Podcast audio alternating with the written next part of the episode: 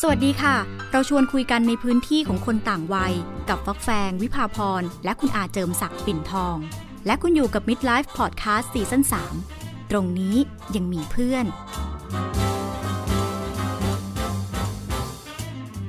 วัสดีค่ะ กลับมาพบกันใน Midlife Podcast EP นี้นะคะ ชวนคุยกันเรื่องรัฐสวัสดิการแล้วก็สังคมสวัสดิการค่ะ เพราะแน่นอนท่ามกลางสังคมสูงวัยที่ประชากรไทยเกิดน้อยลง และมีคนอายุเพิ่มมากขึ้นเรื่อยๆ เรื่องนี้คงถูกถามกันเยอะนะคะ ดังนั้นวันนี้คุยกันในมุมมองของคนวัย 31 กับ 70 กว่านะคะ คุณอาค่ะ ถามคุณอาก่อนเลยค่ะ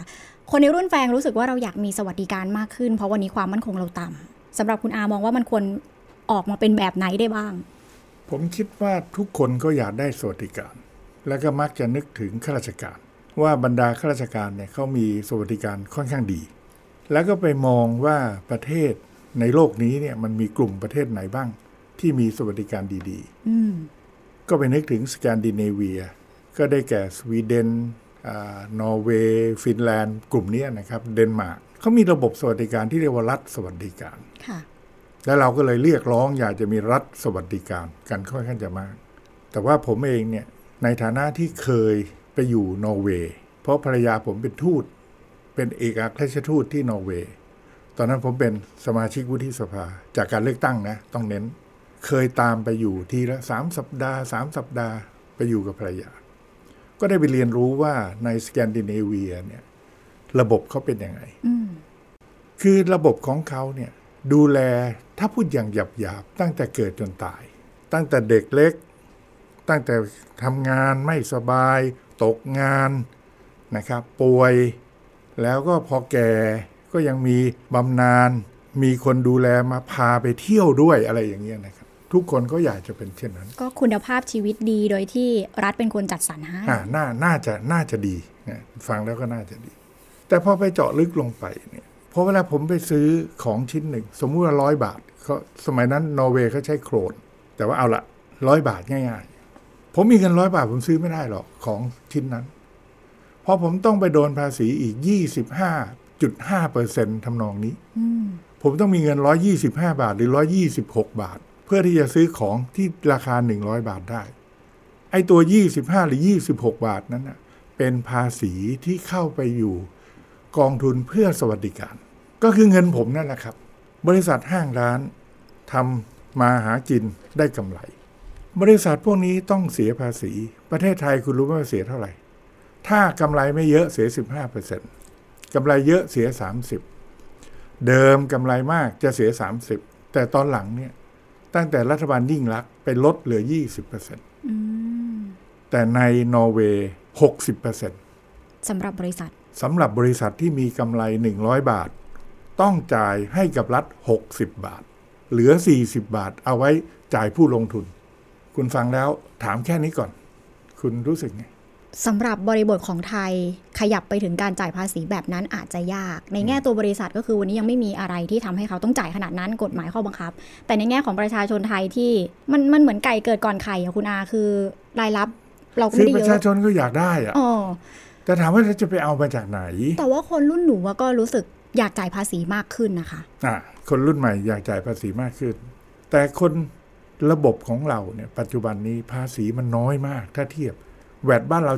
7% corporate income tax ก็ที่พูดเมื่อกี้นี้ ภาษีกำไรจากบริษัท เราจ่ายอย่างสูง 20%ของเขา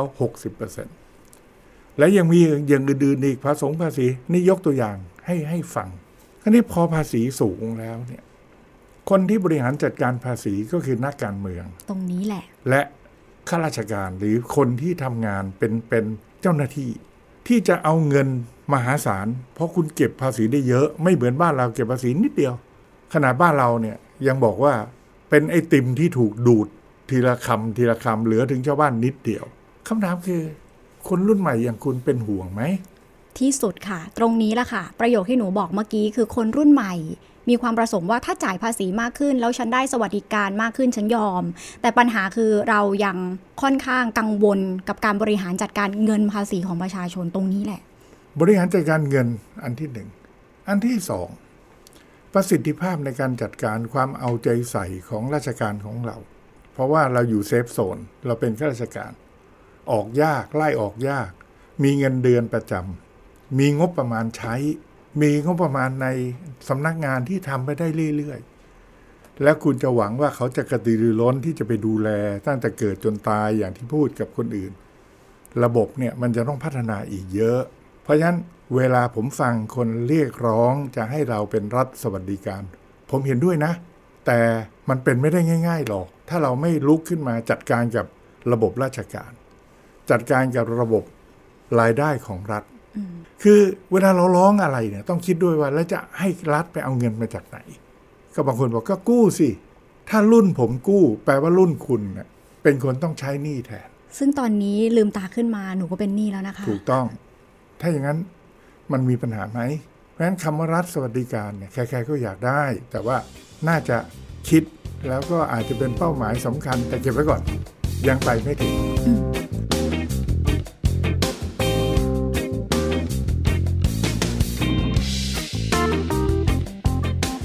อันนี้กระเถิบมา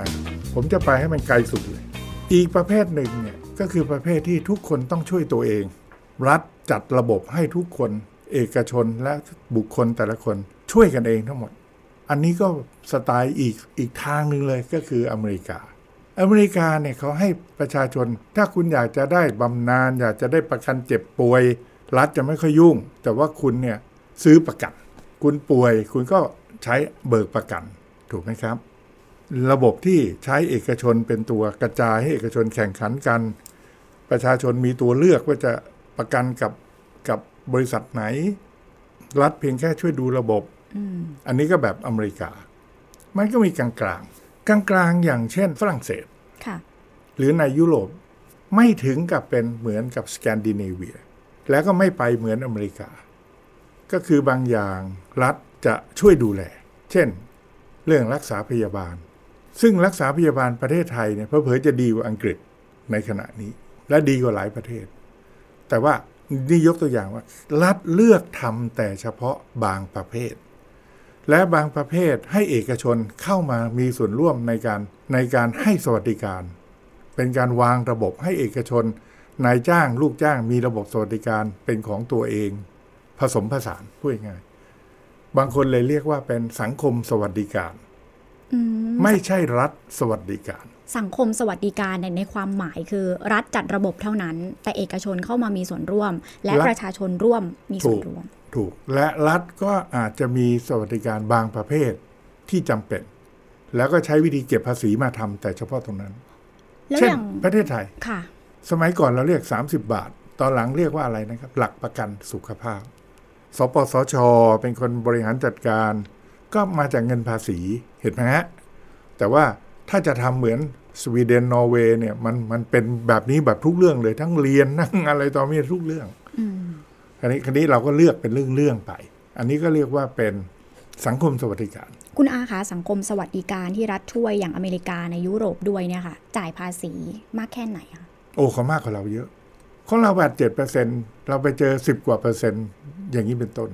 สิบเปอร์เซ็นนี่เรียกว่า หมูหมูเลย อย่างน้อยสิบเปอร์เซ็นอืมแต่ของเราเนี่ยยังเจ็ดเปอร์เซ็นอยู่นั่นนะครับ เฉพาะแวดนะครับ และภาษีรายได้ ภาษีเงินเดือนของรายได้จากบุคคลกับรายได้จากบริษัทเขาก็สูงกว่าเรา แต่ผมก็ไม่เข้าใจว่า ตอนนั้นเราไปลดภาษีรายได้นิติบุคคลทำไม จาก 30 เป็น 20 เพราะมันเป็นรายได้ที่นิติบุคคลเนี่ยก็อยู่ในในฐานะค่อนข้างจะดี แล้วก็สามารถจะจ่ายได้ แต่เราไม่ควรไปลด แต่ว่าอันนั้นเป็นลดไปแล้วละครับอืมแปลว่าวันนี้ถ้าเราจะขยับไปเป็นสังคมสวัสดิการแบบไทยๆเนี่ย ขั้นแรกก็คือต้องปฏิรูปเรื่องภาษีก่อน โดยเฉพาะภาษีนิติบุคคล ควรจะต้องมีเก็บภาษีในลักลักษณะต่างๆ มากขึ้น ไม่ใช่ลดภาษีนั่นแหละครับ ค่ะ แล้วปฏิรูประบบรัฐราชการล่ะคะ อะไรต้องทำก่อนกัน หนูมีสามเรื่องสงสัยคุณอา คือเพิ่มรายได้ ปฏิรูประบบภาษี กับปฏิรูปรัฐราชการอะไรต้องทำก่อนกันสามเรื่องเนี้ยผมว่าต้องทำพร้อมกันนะมันมันแยกทำทีละเรื่องไม่ได้เพราะว่ารัฐราชการเนี่ยสำคัญ ผมมักจะแกล้งเรียกว่าพักราชการ เพราะตอนนี้มันมีพักการเมือง แต่พักราชการเนี่ยเป็นพักที่ครองอำนาจมายาวนานอืมและจริง ๆ แล้วเนี่ยพรรคการเมืองเข้าไปเป็นรัฐมนตรี ผมเล่าให้คุณฟังอันหนึ่งคือรัฐมนตรีท่านหนึ่ง เคยนั่งคุยกับผมบอกว่าอาจารย์ วันก่อนผมเรียกข้อมูล อยากจะดูตรงนี้ เขาตอบว่าเป็นความลับทางราชการให้ไม่ได้นั่นแน่เขาบอกเขาถามผมว่าอาจารย์ตกลง ใครเป็นใครวะ ใครมีอำนาจกันแน่ จบไหมครับ ฟักแฝง มันจะรับแค่ไหนกันเชียว แล้วเวลารัฐมนตรีจะทำอะไรก็ตาม ข้อมูลไม่มีตกลงมันมันเปลี่ยนมันไม่ใช่ง่าย ๆนะครับ ผมจึงบอกว่า ราชการเนี่ยของบ้านของเมืองมานาน ที่คุณถามมาดี ว่าเราจะต้องมีการปรับระบบราชการไหมคงจะต้องปรับ และหนทางที่จะปรับให้ดีที่สุดก็คือจะต้องกระจายอำนาจ ถ้าคุณกระจุกอำนาจ มันจะเทอะทะมันจะใหญ่โตอย่างนี้ แล้วมันทำงานกันลำบากแต่เรื่องอาจารย์น่าจะลองเก็บไว้ก่อน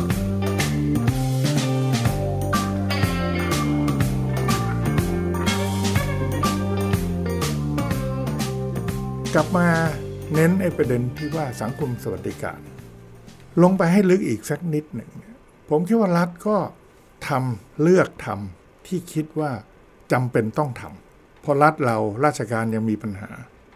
เบี้ยยังชีพผู้สูงอายุ ก็มีบ้าง ผมก็ไม่ไม่ไม่ได้เดือดร้อนอะไร แต่ให้มันเป็นระบบอืมเราเคยคุยกันเมื่อepisode ก่อนๆว่า อยากจะเห็นบำนาญประชาชนทุกคน แต่บำนาญประชาชนทุกคนเนี่ยเกิดจากการที่เขามีส่วนร่วมในการจ่าย เช่นเวลาจับจ่ายใช้สอย ก็โดนอีก 3%หรือ 5%ค่าธรรมเนียมเพื่อการออม หรือเป็นสวัสดิการ แล้วก็รัฐเติมอีกส่วนหนึ่ง คุณจะเห็นว่า การที่เราเนี่ยมักจะหวังพึ่งรัฐอย่างเดียว ผมคิดว่าไม่ใช่ระบบที่ยั่งยืน อันนั้นเป็นระบบประชานิยม ลดแลกแจกแถม แต่จะระบบที่ดีจะต้องเป็นระบบที่โคเ a เมนต์ก็คือผู้ที่จะได้รับประโยชน์ เป็นคนที่ต้องจ่ายบางส่วน ร่วมจ่าย ร่วมจ่ายและและรัฐก็จ่ายบางส่วนและช่วยสร้างระบบ ให้เราได้รับผลตอบแทนกลับมาเมื่อยามจำเป็น ถ้าระบบอย่างนั้นเนี่ยผมถือว่าเป็นระบบที่ดี เพราะเรายังยังไม่เหมือนสแกนดิเนเวียที่เก็บเก็บเก็บเงินมาแล้วเขาไปจัดการให้ทั้งหมด มันทำแบบนั้นไม่ได้ ขณะเดียวกัน เรื่องที่ให้พนักงานมีที่เขาเรียกว่า providence fund ก็คือสำรองเลี้ยงชีพสำรองเลี้ยงชีพคืออะไร ก็คือว่า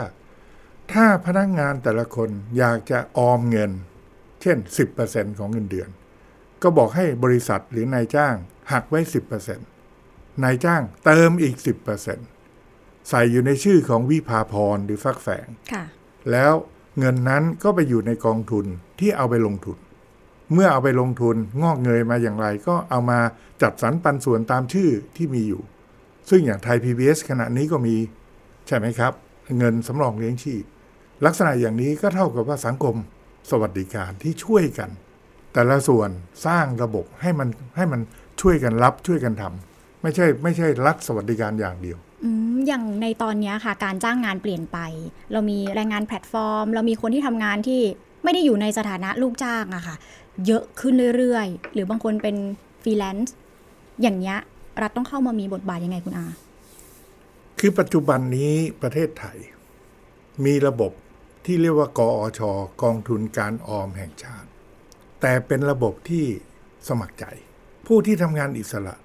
อยากจะออม ใส่ลงไปออม รัฐจะเติมให้บางส่วน แต่เมื่ออายุสูงขึ้นเรื่อยๆ รัฐจะเติมให้เท่าตัว แล้วก็ใส่อยู่ในชื่อเรา แต่ปรากฏว่าไม่ค่อยประสบความสำเร็จ คนไม่รู้จักแล้วหนึ่งหนึ่งคนไม่รู้จักสองคนไทยไม่ค่อยจะออมอย่างที่เราเคยคุยกันมาแล้ว เรากลายเป็นว่าเราอยากจะบริโภค เราอยากจะใช้จ่ายอะไร แล้วเอาเงินมาลบ ถ้าไม่พอกู้ แทนที่จะบอกเรามีเงินเท่าไหร่ ออมชัวร์ๆถ้าระบบกองทุนการออมแห่งชาติ เป็นระบบที่บังคับออมคือต้องออมชัวร์ๆคนจะออม แต่ถ้าบอกสมัครใจไม่ออมคุณรู้ไหมว่าเปิดขึ้นมาเนี่ยมีคนออมตอนแรกเนี่ยสักสองสามแสนคนเอง จากคน 60 ล้านคนเนี่ยมีคนออมนิดเดียว มาถึงรัฐบาลประยุทธ์ มีคนออมตั้งประมาณสักสองล้านคน ผมก็ตกใจ โอ้ทำไมมีฝีมือมากเลย ปรากฏว่ามหาดไทยมีความสามารถในการที่ระดม เขาก็ระดมคน เอากำนันผู้ใหญ่บ้านหรือเอาในท้องถิ่นในท้องที่ทั้งหลายมาระดมมา เพื่อมาสมัครกอชแต่เขามาออมครั้งเดียว เป็นสมาชิก แล้วก็หายไปตกลงก็ได้แค่นั้นน่ะที่ออม เยอะเลยอ้าวก็คุณอยากได้ตัวเลขไงโอ้โหคนไทยนี่เก่งนะครับอยากจะเอาใจนายนะครับ เมื่อข้าราชการเขาอยากจะได้ตัวเลข เขาก็ทำแล้วก็ได้ผล ก็ได้ตัวเลขไงครับโอ้อันนั้นไม่เกี่ยวว่ารัฐบาลไหนแล้วเกี่ยวกับราชการต้องให้ความสำคัญ แล้วก็ต้องเป็นเรื่องที่ต้องยั่งยืนนะไม่ใช่แค่ตัวเลถูขกใช่ไหมคะถ้าจะให้ยั่งยืนเนี่ยผมนึกเล่นๆขึ้นมาอีกอันหนึ่งนะ พอพูดคุณพูดถึงระบบสวัสดิการให้พันกับกอชเนี่ยฟักแฟงเคยซื้อลอตเตอรี่ไหมเคยค่ะ เคย คนไทยเคยซื้อลอตเตอรี่เยอะแยะหมด จริงๆแล้วผมไม่ส่งเสริมเลยนะ เพราะว่าผมนั่งคำนวณเรื่องลอตเตอรี่เนี่ย มีคนเอาเปรียบมโหฬารเนี่ย ผมมีวิธีที่คิดว่า เราไม่ส่งเสริมคนซื้อลอตเตอรี่ แต่มันมีระบบจากลอตเตอรี่ เพื่อไปสร้างสวัสดิการการออมได้ สวัสดิการของตัวคนซื้อลอตเตอรี่เองทำไงหนึ่งคุณเปลี่ยนจากการซื้อสลากเป็นใบ ที่ผ่านยี่ปัวซาปัวที่ไปขายกัน แต่ซื้อออนไลน์ได้ คนรุ่นใหม่เนี่ยเก่งมากเลยซื้อออนไลน์ถูกไหมครับ คุณซื้อออนไลน์คุณได้ 80 บาทชัวร์คุณเลือกเลขได้ เลือกเลขได้ 80 บาทชัวร์และคุณก็ลงไปเลยว่าชื่อวิภาพร บัตรประชาชน 13 หลักอะไรนะครับ แล้วคุณก็จ่ายออนไลน์ไปถูกไหมครับ พอเวลาเบอร์ที่คุณซื้อถูก เขาก็คืนคุณโอนเงินคืนมาตามที่คุณกำหนดไว้ เพราะคุณจ่ายไปธนาคารอะไรเลขบัญชีอะไรเขาก็คืนมาให้คุณ ถูกไหมครับ ใช่ค่ะ แต่ตอนที่คืนมาให้คุณเนี่ยถ้าคุณไม่ถูก เขาก็คืนคุณได้ใช่ไหมก็คืนได้อยู่ที่ว่าเขาจะจัดสรรคืนเท่าไหร่ ถ้าสมมุติเขาก็จัดสรรคืนให้ใบละสิบบาท ทุกคนที่ไม่ถูกซึ่งคนส่วนใหญ่จะไม่ถูก ถ้าคุณได้ใบใบละสิบบาทของทุกใบที่ซื้อลอตเตอรี่แล้วไม่ถูก แต่ไม่จ่ายเงินให้กับคุณ จ่ายชื่อคุณแต่ไปใส่ไว้ในกอชกองทุนการออมแห่งชาติ ในนามของวิภาพรคุณว่าดีไหมดีสิคะแล้วคุณจะได้คืนเมื่อ คุณหยุดทำงานหรือคุณอายุมากแล้ว ก็เอาวันนั้นเป็นกองทุนในการที่ไปทำให้เพิ่มเติมขึ้น แล้วก็ใส่อยู่ในชื่อคุณก็คืนคุณในตอนหลัง ในเมื่อคุณเลิกลอตเตอรี่ไม่ได้คุณก็ทำอย่างนี้ ถามว่าจ่ายคืนใบละสิบบาท มันเท่ากับกี่เปอร์เซ็นต์สิบสองเปอร์เซ็นต์ปัจจุบันนี้รัฐเนี่ย คุณซื้อหวยซื้อสลากกินแบ่งรัฐบาลหนึ่งร้อยบาท รัฐกันไว้สี่สิบาทหกสิบาทเป็นรางวัลไอ้สี่สิบบาทเนี่ย เข้ากระทรวงคลังเพียงแค่ยี่สิบกว่าบาท ที่เหลือเนี่ยไปยี่ปัวซาปัวอะไรตัวอะไรเต็มไปหมดเลย เพราะฉะนั้นถ้าคุณเอาเงินที่เหลือนั่นนะต่อไปนี้ไม่ต้องมียี่ปัวซาปัวแล้วคุณก็เอาเงินนั้นสิบสองเปอร์เซ็นคือสิบบาทต่อใบ เอาไปใส่อยู่ในชื่อ แล้วก็กอชก็สามารถที่จะเอาไปบริหารจัดการ แล้วก็ให้ตอบแทนคนที่ซื้อ ในเมื่อเขาเกษียณหรือเขาหยุดทำงานเมื่อไหร่ หรือมีปัญหาส่วนระบบสวัสดิการก็ทำได้ คุณเห็นไหมมันมีวิธีคิดที่มันจะทำได้ และที่คนซื้อลอตเตอรี่ คุณรู้ด้วยว่าใครเป็นคนซื้อ Big Data มันบอกทันทีเลยเพราะกี่เดือนหรือปีหนึ่งผ่านผ่านมา จะรู้เลยว่าคนที่ซื้อเป็นใคร อยู่จังหวัดไหน และคุณจะแก้ไขปัญหาเรื่องการพนัน คุณก็สามารถจะเจาะจงตัวคนได้ เพราะคุณมี Big Data ที่จะรู้แล้วว่า คุณจะแก้ไขปัญหานี้อย่างไร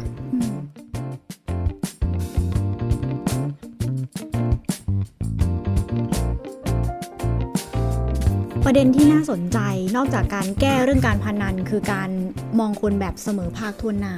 ก็คือคืนก็คืนทุกคน คือทุกคนไม่จำเป็นต้องรวยต้องจน ถูก คือคุณพูดอย่างนี้ทำให้ผมไปคิดอีกประเด็นหนึ่งคือเดิมเนี่ยเรามีการถกเถียงกันว่าระบบสวัสดิการเนี่ยเราควรจะให้กับคนจนเท่านั้น หรือจะให้กับทุกคน ผมเองในอดีตเนี่ยก็เคยคิดว่าประเทศไทย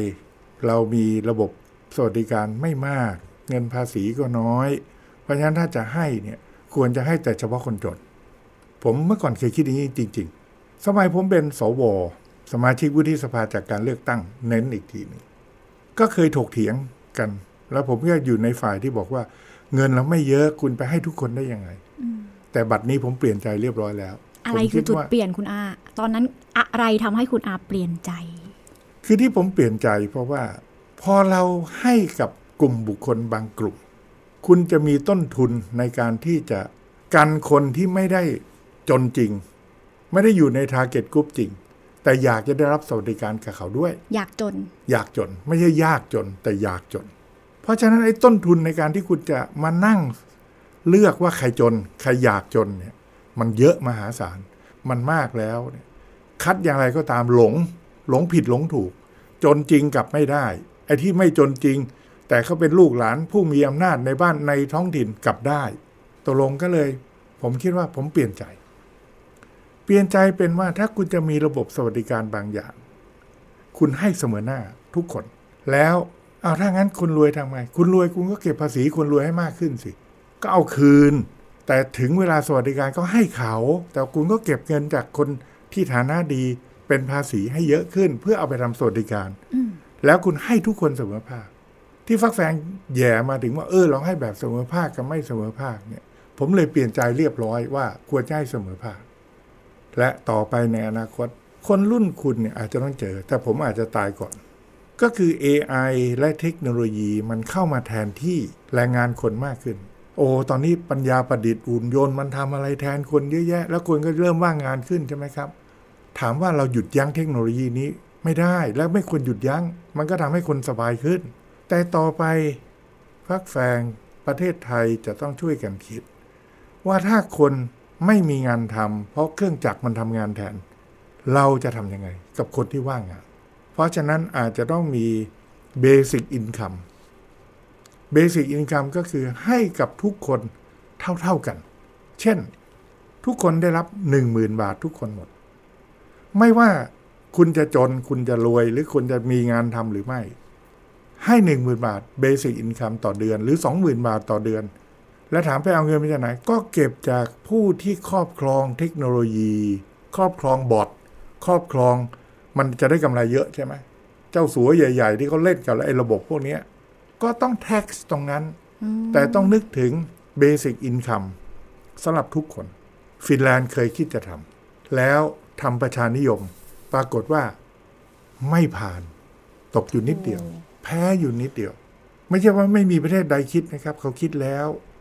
แต่ประเทศไทยในในอนาคตผมว่าหนีไม่พ้น ถ้าเทคโนโลยียังพัฒนารวดเร็วแบบนี้ไปเรื่อยๆนะครับโหคุณอาฟินแลนด์ประชานิยมยังสอบตกเลยอะที่ตกเพราะเขากลัวว่ามันทำให้คนบางคน ไม่คิดจะทำงานอืมมันทำให้บางคนฉวยโอกาส อยู่เฉยๆเที่ยวอย่างเดียว ก็มันก็มีข้อเสีย ทุกอย่างในโลกนี้มันมีข้อดีข้อเสียคุณต้องชั่งว่าเมื่อไหร่จะทำอะไรอย่างไร ประเทศไทยขณะนี้ถ้าทำผมว่าก็มีปัญหา เงินก็ไม่มีทำก็ยังไม่ได้ แต่ที่เล่าให้คุณฟัง เพราะว่าผมบอกแล้วไงรุ่นผมอาจจะไม่เจอ แต่รุ่นคุณน่ะหรือรุ่นรุ่นต่อๆไปเนี่ยอาจจะต้องเจอปัญหา ถ้าเทคโนโลยียังพัฒนาเร็วขนาดนี้ แล้วหนูว่าปัญหาจะซับซ้อนมากขึ้นค่ะคุณอาสำหรับเรื่องนี้ ความซับซ้อนที่ว่าคือบริษัทไอทีหรือด้านเทคส่วนใหญ่ไม่ได้อยู่ในไทย ใช่ มันตรงนี้แหละ ขณะนี้ บริษัทไอทีและเทคอยู่ต่างประเทศ เราไม่ได้เก็บภาษีเยอะแยะเลย ซื้อขายแลกเปลี่ยนอะไรต่อมีอะไรก็ตาม เขาบอกว่าเขาอยู่ต่างประเทศ แต่ใช้ทรัพยากรบ้านเรานะ ใช้ทรัพยากรบ้านเราคนซื้อซื้อจากบ้านเรา เพราะฉะนั้นจะต้องคิดตรงนี้ให้ดี และรัฐเองเนี่ยจะต้องจับมือกันระหว่างรัฐ ไม่งั้นเขาก็จะอ้างว่าเอ้าอันนี้ผลิตรัฐนู้น อันนู้นผลิตรัฐนี้ ถูกไหมครับ คนซื้ออยู่อีกที่หนึ่ง มันไม่รู้ที่ไหน เพราะฉะนั้นรัฐจับมือกันให้ดี แล้วก็ตกลงกันซะว่าภาษีที่รัฐจะเก็บ จะเข้าใครอย่างไรในอัตราเท่าไหร่ก็ว่ากัน ก็สามารถจะทำได้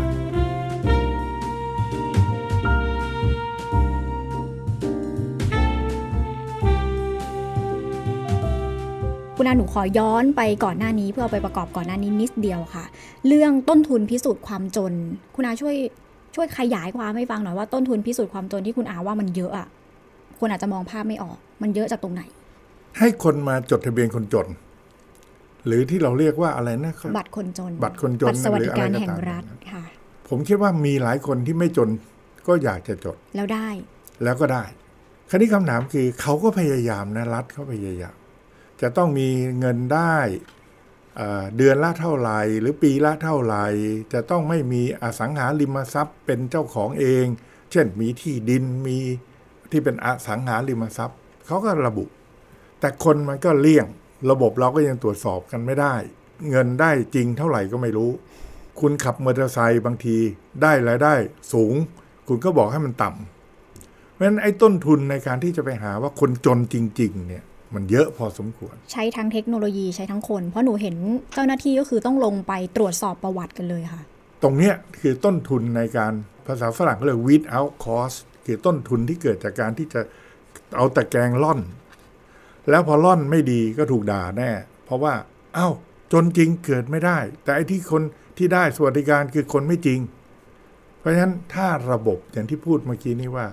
ให้อย่างทั่วหน้าไปซะก่อน แล้วไปเก็บภาษี จากคนที่มีรายได้มาก ก็ส่วนนั้นก็แถมคืนเข้าไปบางส่วนก็แล้วเก็บภาษีแทน มันก็เหมือนกันใช่ไหมครับ คุณอาว่าคนมีรายได้มากจะมีปัญหาไหมคะกับการเก็บภาษีเขามากขึ้นอ๋อแน่นอน ทุกคนเนี่ยก็อยากจะเลี่ยงภาษี อันนี้อันนี้เราก็ต้องแอดซูมก่อนว่าทุกคนไม่มีใครอยากจ่ายภาษีหรอก เพราะอยู่ดีเงินเราอยู่ดีรัฐจะเอาเงินไป คือไม่เชื่อเรื่องเรื่องการบริหารจัดการเรื่องความโปร่งใส คราวนี้มันต้องมีระบบ อย่างที่ผมตอนก่อนที่เราเคยคุยกัน ถ้ารัฐให้คนที่ไปซื้อของถูกบังคับออมก็คือมีเงินเพื่อสวัสดิการการออมอีกจำนวนหนึ่ง เขาก็จะช่วยตรวจสอบรัฐ ให้แทนรัฐด้วยว่า คุณลงบัญชีหรือยัง และแวดเจ็ดเปอร์เซ็นต์ในคุณจ่ายรัฐแล้วหรือยังมันจะไปด้วยกันเลยแวดเจ็ดเปอร์เซ็นต์กับไอ้ค่าธรรมเนียมเพื่อการออมอีกสามเปอร์เซ็นต์เพราะฉะนั้คนไปซื้อของก็จะบอกว่าคุณต้องลงทะเบียนนะ รัฐก็จะได้ภาษีเต็มเม็ดเต็มหน่วย โครงสร้างระบบภาษีอาจจะต้องปรับกันใหม่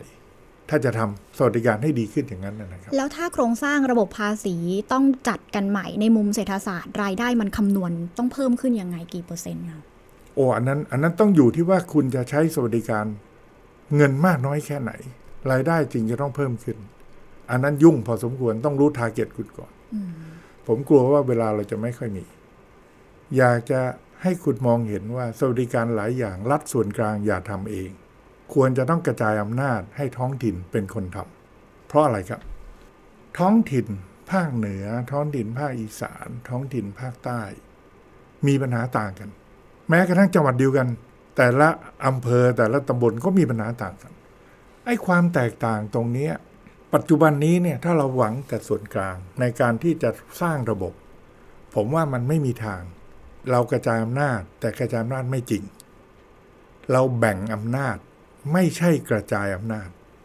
แปลว่ากระทรวงมหาดไทยและรัฐส่วนกลางกำหนดให้ท้องถิ่นทำอะไรได้บ้าง